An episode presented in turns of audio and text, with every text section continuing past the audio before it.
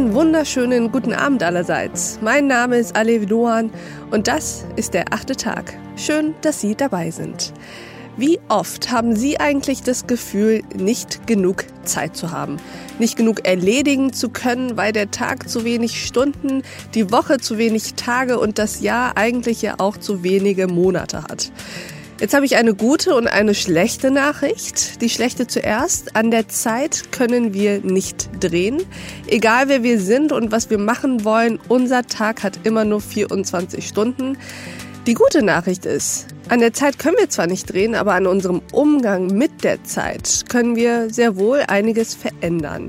Wenn wir uns die Zeit zum Beispiel als einen unveränderlichen Rahmen vorstellen, in dem wir agieren, dann ist unser Energiemanagement sozusagen unsere künstlerische Kraft, mit der wir das Bild innerhalb des Rahmens gestalten können.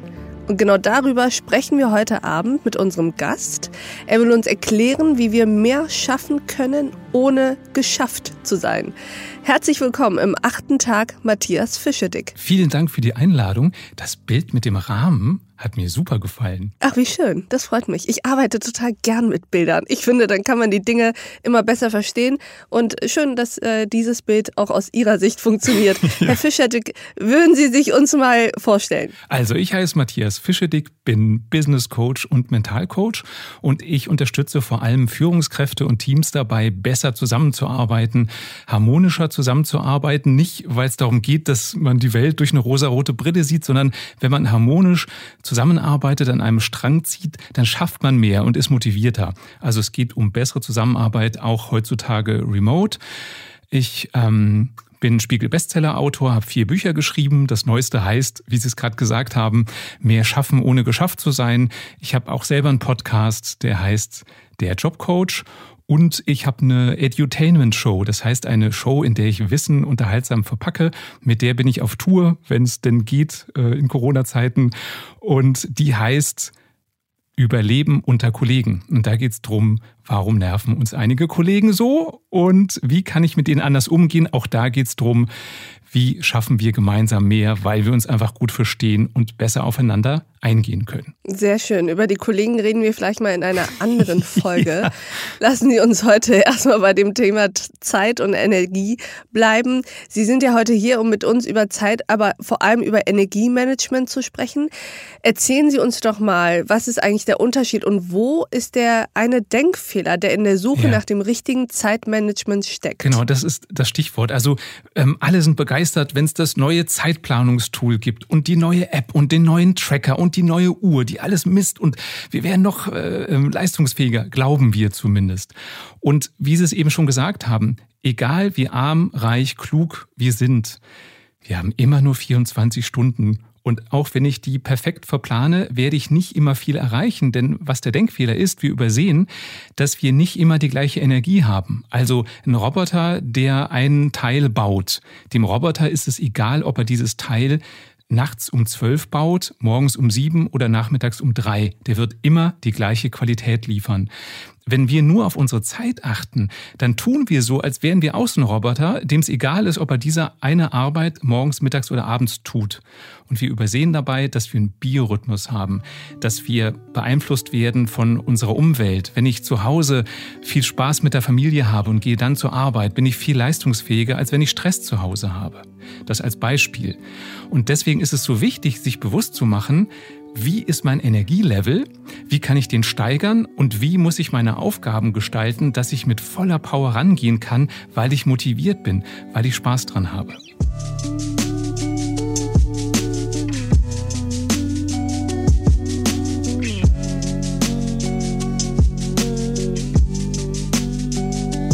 Lassen Sie uns mal direkt reingehen ins Thema beim Stichwort Biorhythmus.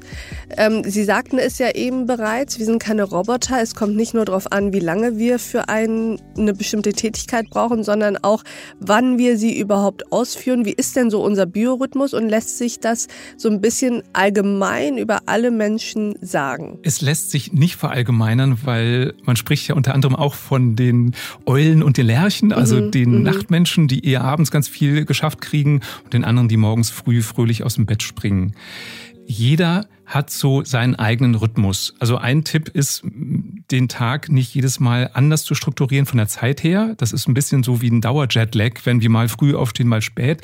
Also mein Tipp in dem Punkt wäre auf jeden Fall zu schauen, dass man einen gleichmäßigen Tagesrhythmus hat. Und dann geht es darum, bei sich selbst hinzuschauen und vor allem hinzufühlen. Und das meine ich jetzt gar nicht esoterisch, sondern eher zu gucken, wie fit bin ich zu welcher Uhrzeit? Und was kann ich da am besten tun? Also bei mir persönlich ist es zum Beispiel so, nach dem Mittagessen habe ich ein Mittagstief und da mache ich stupide Arbeiten wie Belege abheften oder irgendwo Zahlen abtippen. Das Kreative mache ich persönlich, weil es für mich die meisten Energiequellen gibt zu der Zeit, morgens früh als erstes oder ein bisschen später nachmittags. Mhm. Und da geht es darum, auch sich bewusst zu machen, und das ist auch für mich eine wichtige Botschaft, wenn jemand sagt, in den Stunden musst du genau das machen, dann bist du besonders leistungsfähig und das gilt für alle.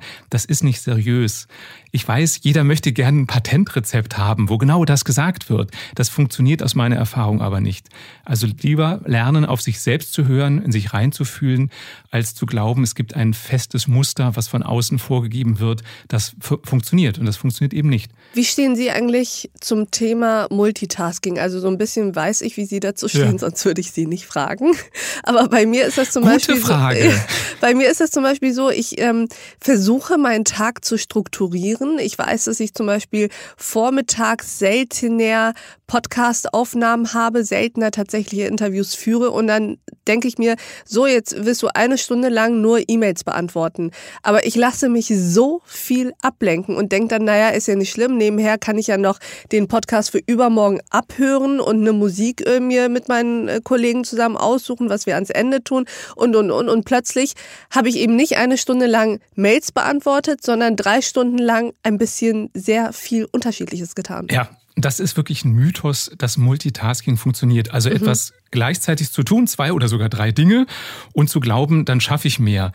Wir können uns immer nur bewusst auf eine Sache wirklich fokussieren. Das heißt, wenn ich mehrere Dinge gleichzeitig mache, ist es kein echtes gleichzeitig, sondern ich springe mit meiner Aufmerksamkeit immer hin und her zwischen den Aufgaben. Zum einen kostet das unheimlich viel Kraft, weil ich muss jedes Mal mich neu fokussieren. Was war jetzt gerade mit dem Podcast, äh, den ich abhöre? Was war noch mit der Mail?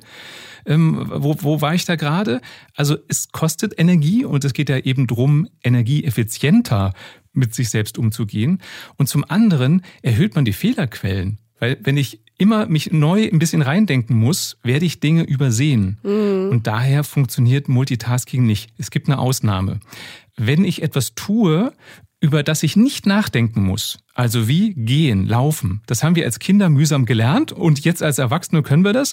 Da kann ich, während ich durch die Stadt gehe, aufs Handy gucken, ins Schaufenster gucken oder einen Fahrradfahrer beschimpfen. Das geht, weil ich nicht bewusst mich aufs Gehen fokussiere. Jetzt kommt's aber. Wenn ich jetzt stolpere, weil da ein Pflasterstein raussteht, auf einmal ist mein Fokus nicht mehr beim Handy, sondern bei dem beinahe Sturz. Und die nächsten Schritte muss ich mich wieder konzentrieren aufs Gehen und gucke, sind da noch andere Stolpersteine? Und das ist ein schönes Beispiel, um sich bewusst zu machen, wenn was unbewusst läuft, kann es nebenher gehen. Aber sobald es nicht mehr unbewusst laufen kann, kann es nicht nebenher laufen. Ich verstehe. Ich habe tatsächlich jetzt direkt mehrere augenöffnende Dinge von Ihnen gehört. Nämlich, besonders interessant finde ich, was Sie sagen, diese vermeintliche Gleichzeitigkeit beim Multitasking, das stimmt gar nicht. Wir können gar nicht zwei Dinge gleichzeitig tun. Im Endeffekt ist es schon so, dass wir uns jedes Mal, wenn wir zwischen den unterschiedlichen Ebenen hin und her switchen, jedes Mal neu auf eine Sache konzentrieren und dadurch, dass diese Konzentration dann immer hin und her hoppt, sozusagen, ist das wiederum eine gigantische Energieverschwendung. Genau so ist es. Das kriegt man gar nicht bewusst mit, weil man denkt, ja, ich mach's doch gleichzeitig. Das läuft auch unbewusst ab, aber es ist immer ein Wechsel zwischen den Aufmerksamkeiten. Die andere Frage, die ich mir gerade stelle, ist, nur weil ich etwas dann tatsächlich gleichzeitig tun kann, weil eins der Dinge unbewusst gut funktioniert, ähm, wie zum Beispiel Laufen und Telefonieren oder Laufen und SMS schreiben. Nur weil ich das kann, ist es eigentlich auch gut, dass ich das tue frage ich mich, weil ich muss mich manchmal zwingen, wenn ich irgendwo entlanglaufe, zu sagen, nee, beantworte doch jetzt währenddessen nicht noch Mails und ähm, ruf doch nicht noch X und Y an, um irgendeinen Termin zu vereinbaren, sondern lauf doch jetzt einfach nur und nimm deine Umgebung wahr. Also ist es auch gut, nur weil wir es können, es auch dann tatsächlich zu tun. Ich finde, man sollte das, das immer abwägen. Also bei mir ist zum Beispiel so, wenn ich unterwegs bin und sehe, auf dem Handy ist eine Mail. Die beantworte ich oft unterwegs mal eben. Wenn es aber eine wichtige ist, dann mache ich das nicht. Dann beantworte ich die, wenn ich wieder an meinem Schreibtisch bin und wirklich meine Ruhe habe und mich voll darauf konzentrieren kann.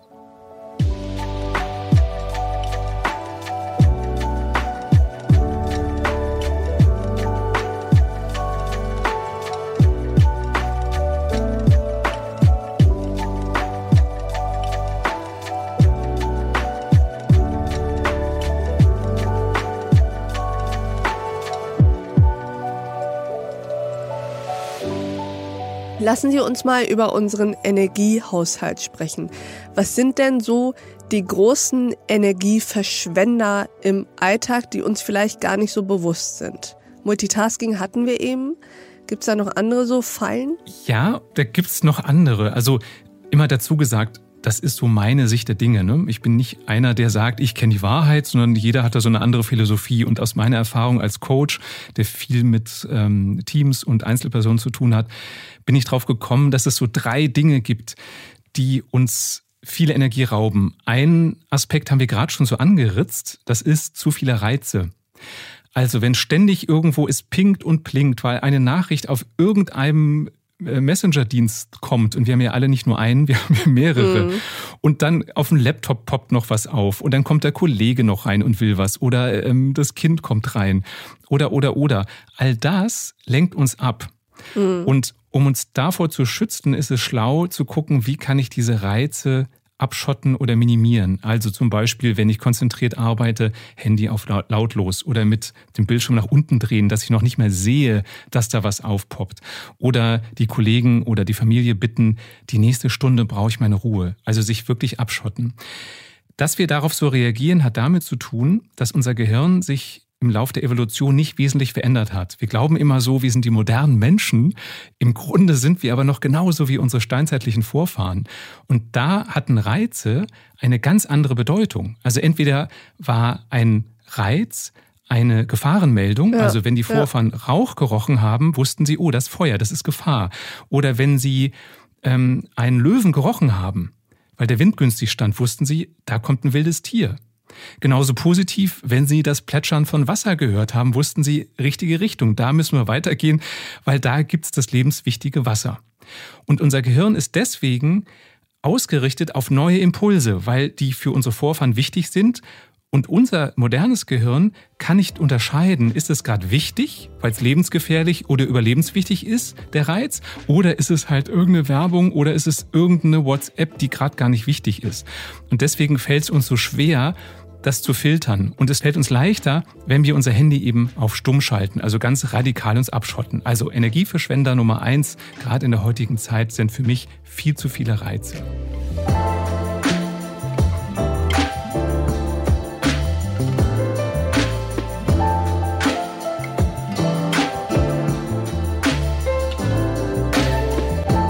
Was ist der zweite Energieverschwender? Der ist es anderen recht machen wollen. Und auch das kommt wieder aus der Steinzeit. In der Steinzeit haben wir nur überlebt, wenn wir den Schutz der Sippe hatten, der Gruppe.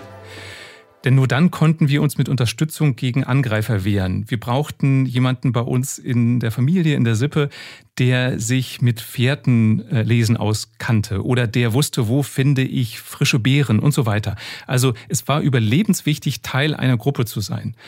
Und deswegen ist es bei uns noch verankert, dass wir Angst haben, wenn wir eine zu andere Meinung haben, dass wir verstoßen werden. In der Steinzeit war das das Todesurteil. Wenn ich alleine mich durchschlagen musste, habe ich nicht lange überlebt. Und genau das ist ganz unbewusst in uns drin. Und das sorgt dafür, dass wir, wenn wir eine Idee haben, die so anders ist als die Ideen der Kollegen, der Familie, der Freunde, dass wir uns zu oft dreimal überlegen, ob wir die aussprechen weil sie so anders ist, oder ob wir das für uns behalten, weil wir denken, oh, dann wären wir nicht mehr geliebt, dann wären wir ausgestoßen. Mhm. Und wenn wir uns zu sehr nach anderen richten, ich sage nicht, jeder soll der größte Egoist der Welt werden, sondern sollte ein bisschen mehr auf sich achten.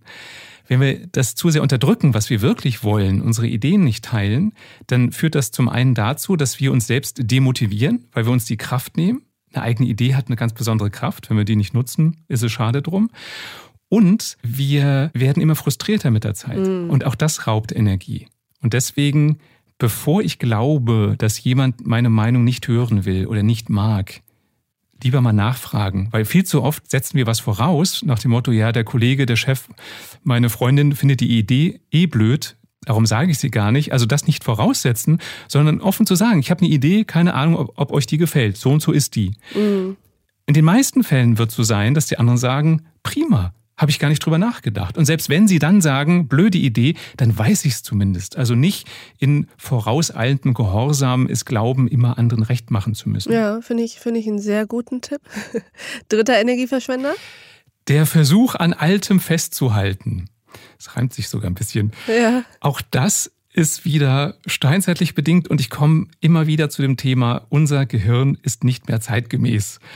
Unser Steinzeitgehirn sagt, alles Neue ist gefährlich. In der Steinzeit war das schlau. Wenn dann ein wildes Tier kam, ein fremdes Tier, was ich nicht kannte, war es clever, dass unsere Vorfahren nicht gleich darauf zugestürzt sind und es geknuddelt haben, weil es so plüschig aussieht. Wenn da eine Beere, eine Frucht irgendwo hängt, die noch keiner gegessen hat, war das in der Steinzeit schlau, die nicht einfach in den Mund zu stecken. Und dieses Neu ist gefährlich, das ist auch in unserem Hirn noch drin. Und wir halten oft an Dingen fest, die aktuell uns eher Energie rauben, als uns Energie bringen. Also ein Beispiel ganz aktuell. Ich habe am Wochenende ähm, ein Radiointerview gehört. Da war ein Reporter in einem Testzentrum, Corona-Testzentrum. Und der sagte, dass das Gesundheitsamt will genau wissen, wer war wann da zum Test und wie war das Ergebnis. Mhm. Die Unterlagen werden ausgedruckt. Das heißt, die Erwartung des Gesundheitsamtes ist, dass wie vor 50 Jahren ein Mitarbeiter für jeden, der da vorbeikommt, mehrere Formulare ausfüllt, die einscannt, immerhin, und ans Gesundheitsamt schickt. Und die Leitung des Testzentrums, die hat gesagt, das machen wir nicht mit und haben den Prozess für sich intern digitalisiert. Und das ist für mich ein gutes Beispiel für das Gesundheitsamt hält am Alten fest, vergeudet damit unheimlich viel Energie und auch Rohstoffe, unheimlich viel Papier. Und der Leiter des Testzentrums, der hat es, finde ich, schlau gemacht. Der hat überlegt, wie kann ich unsere Energie sparen, dass wir mehr Leute testen können, indem wir Dinge automatisieren. Das heißt, extra dazu gesagt, ich muss nicht immer die neueste App haben. Weil ich werde oft gefragt, muss ich denn ständig allen neuen Trends hinterherrennen? Nee, aber ab und zu mal sich selbst zu hinterfragen, das, was ich hier tue, mache ich das, weil ich es immer so gemacht habe oder mache ich das, weil es aktuell der schlauste Weg ist? Das ist für mich der Punkt. Also öfter mal checken, ist es noch sinnvoll, das zu tun, was ich tue? Und wenn's die Antwort, wenn die Antwort ja ist, ja, dann weitermachen. Ansonsten überlegen, wie kann ich es anders machen?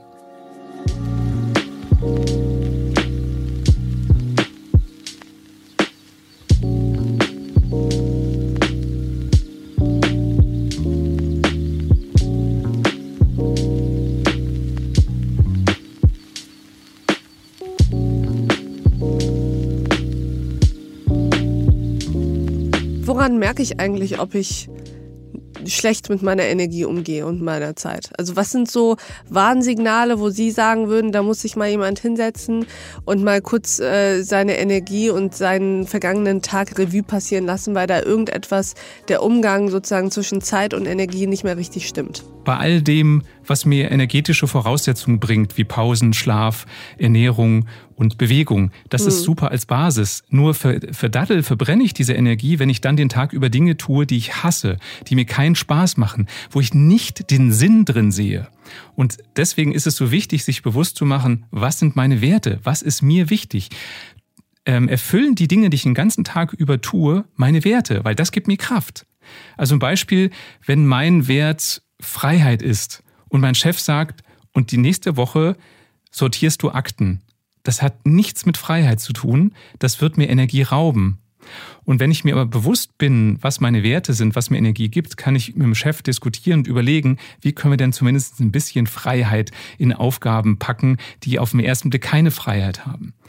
Also mehr sich bewusst sein, was gibt mir Kraft und jeder von uns hat das Recht, glücklich zu sein und motiviert zu sein. Also zu glauben, na ja, aber die Arbeit ist doch nur da, um Geld zu verdienen, um mal nur auf diesen Arbeitssektor zu gehen. Ja, wir verdienen auch Geld, aber das heißt nicht, dass wir uns da kasteien müssen. Und weil Sie eben danach fragten, wenn ich jeden Abend halbtot aufs Sofa falle und morgens kaum aus dem Bett komme, das ist das sicherste Zeichen dafür, dass meine Energiebilanz nicht stimmt und dass ich da mal hinschauen sollte. Gerade was die Arbeit angeht, ist es ja auch immer so eine Frage, wie man eigentlich damit umgeht. Im Endeffekt verbringen wir ja die größte Zeit unserer Wachenzeit an einem Tag auf der Arbeit und sich dann zu entscheiden, dass man diese sechs, sieben, acht, neun Stunden mit einem Job äh, beschäftigt, den man nicht mag, mit Kollegen zusammen ist, die man nicht leiden kann und auch überhaupt keine Selbstwirksamkeit, nichts empfindet, dann ist es natürlich etwas, wo man tatsächlich überlegen sollte, ob das die richtige Art ist, seinen Tag zu verbringen in einem Leben, das wir vermutlich nur einmal leben. Ich glaube, dass viel mehr Menschen einen viel größeren Einfluss auf die Ausgestaltung ihres Jobs haben, als sie selber glauben. Was ich verstehe, ist, dass jemand nicht sagt, ich kündige jetzt sofort, weil das ist nicht mein Traumjob und äh, die haben beim achten Tag gesagt, ich muss meinen Traumjob finden, damit meine Energiebilanz stimmt. Also das würde ich jetzt auch nicht unterstützen. Nur zu glauben, ja, ich habe nur mal den Job, was soll ich anderes machen und der ist halt doof, damit beschneidet man sich selbst. Wenn ja. ich mir aber selbst bewusst werde, was würde mir denn Kraft geben? Was sind meine Werte? Und das hat nichts mit Geld und mehr Gehalt unbedingt zu tun, sondern was macht mir Spaß im Leben? Was befriedigt mich? Also als einfaches Beispiel, was immer so schön leicht ist, wenn mir klar ist, mir ist Freiheit wichtig, könnte ich überlegen, wo kann ich mir kleine Freiheitsinseln in meinem Job schaffen? Oder mhm. wenn ich merke, mir ist Struktur wichtig, aber hier im Job soll ich alles selbst entscheiden. Was hält mich davon ab, zu meinem Chef zu gehen und zu sagen, lieber Chef, mir ist Struktur total wichtig und äh, Sie lassen mir viel Freiheit, wahrscheinlich um Ihnen Gefallen zu tun, aber Sie tun mir damit leider keinen Gefallen, weil mehr Struktur wäre mir wichtig. Können Sie mir mehr Guidelines geben? Dieses Gespräch kann jeder führen, wenn das für ihn ein wichtiges Thema ist. Ja, verstehe. Und in den meisten Fällen fallen Chefs aus allen Wolken, weil wir glauben immer, das, was uns motiviert, motiviert auch jeden anderen. Also wenn ich als Chef Freiheit liebe und glaube, je mehr Freiheit ich meinen Mitarbeitern gebe, desto mehr Motivation haben die, dann liege ich falsch. Ich muss mich immer individuell auseinandersetzen mit den Mitarbeitern und gucken, was motiviert die, was sind deren Werte. Und wenn einer Struktur liebt, selbst wenn ich die blöd finde als freiheitsliebender Chef, kann ich doch gucken, wie kann ich im Dialog mit dem erarbeiten, wie viel Struktur brauchst du, lieber Mitarbeiter, damit du Vollgas geben kannst. Und diese Gespräche kann jeder führen. Am Ende des Tages, äh, so scheint es mir, geht es doch vor allem um Selbstkenntnis, oder? Darum herauszufinden, wer bin ich, was will ich, was kann ich und das dann auch versuchen, in den Alltag ja, zu integrieren und den Alltag auch danach auszurichten. Genau, ich benutze dafür gerne das Wort Selbstbewusstsein. Und zwar hat für mich das Wort Selbstbewusstsein nichts damit zu tun, guck mal, wie toll ich bin und ich bin der Größte oder die Größte, sondern ich bin mir selbst bewusst. Ich weiß, was mir wichtig ist. Ich weiß, was ich kann. Ich weiß, was ich auch nicht kann. Und das ist für mich Selbstbewusstsein und dann bin ich souverän.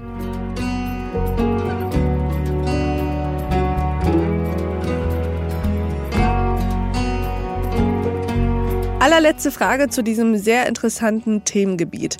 Ich würde gerne mit Ihnen über den Energiedaumen sprechen.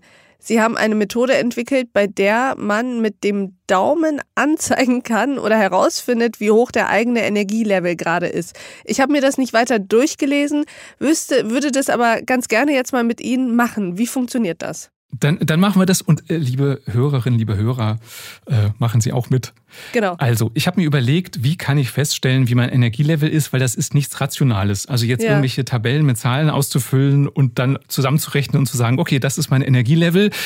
Würden sich manche wünschen, funktioniert aus meiner Sicht aber nicht. Mhm. Deswegen gehen wir da eher von einer emotionalen, gefühlten Ebene ran. Mhm. Also Grundsetting ist, strecken Sie bitte Ihren rechten Arm nach vorne, okay, auf der linke nach vorne. Machen die Hand zu einer Faust. Mhm. Okay. Und strecken den Daumen raus, so als würden sie per Anhalter fahren wollen. Okay. So, jetzt zeigt der Daumen nach oben. Das ja. steht für ich bin voller Energie und könnte Bäume ausreißen. Und jetzt drehen Sie den Daumen mal so, dass er ganz nach unten zeigt. Also wenn es die rechte Hand ist, dann nach links drehen, wenn es die linke Hand ist, dann nach rechts drehen. Also es ist ja. eher so der, Cäsar verurteilt jemanden, einen Gladiator zum Tod, also Daumen nach unten. Ja. Das wäre die Position für ich habe null Energie, ich will wieder in mein Bett. Ja. So, jetzt den Daumen wieder nach oben und jetzt pendeln Sie mal so zwischen, drehen hin und her, pendeln zwischen den Extremen und gucken mal, wo fühlt sich das gerade stimmig an. Es kann irgendwo dazwischen sein, das kann ganz oben, ganz unten sein. Es wird irgendeine Position geben, wo Sie sagen, Ja, das fühlt sich richtig an. Ich würde sagen, mein Daumen steht bei halb neun. Halb neun. Halb neun. okay.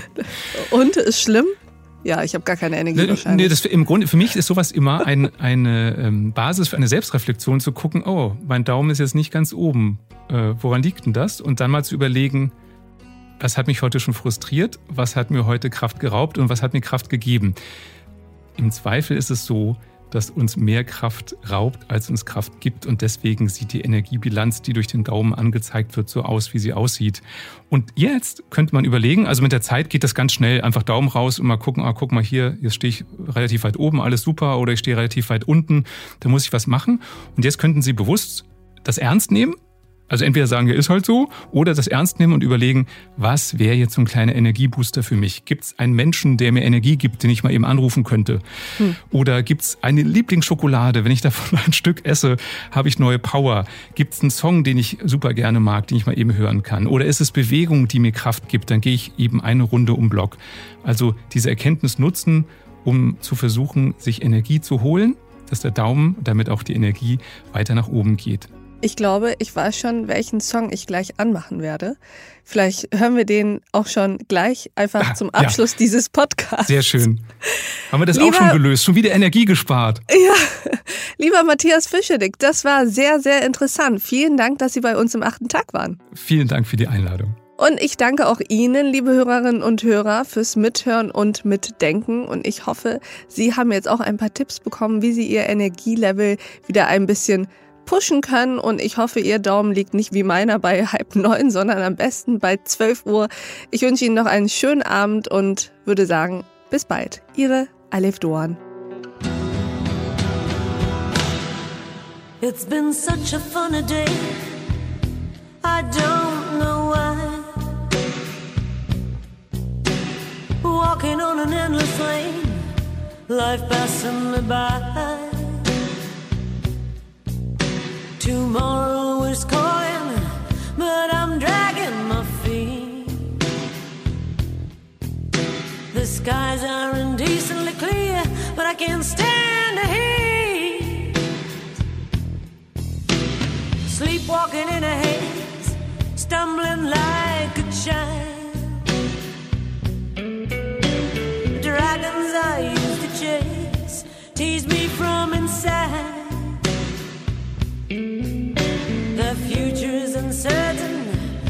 Like yesterday. Memories of heaven can be taken away.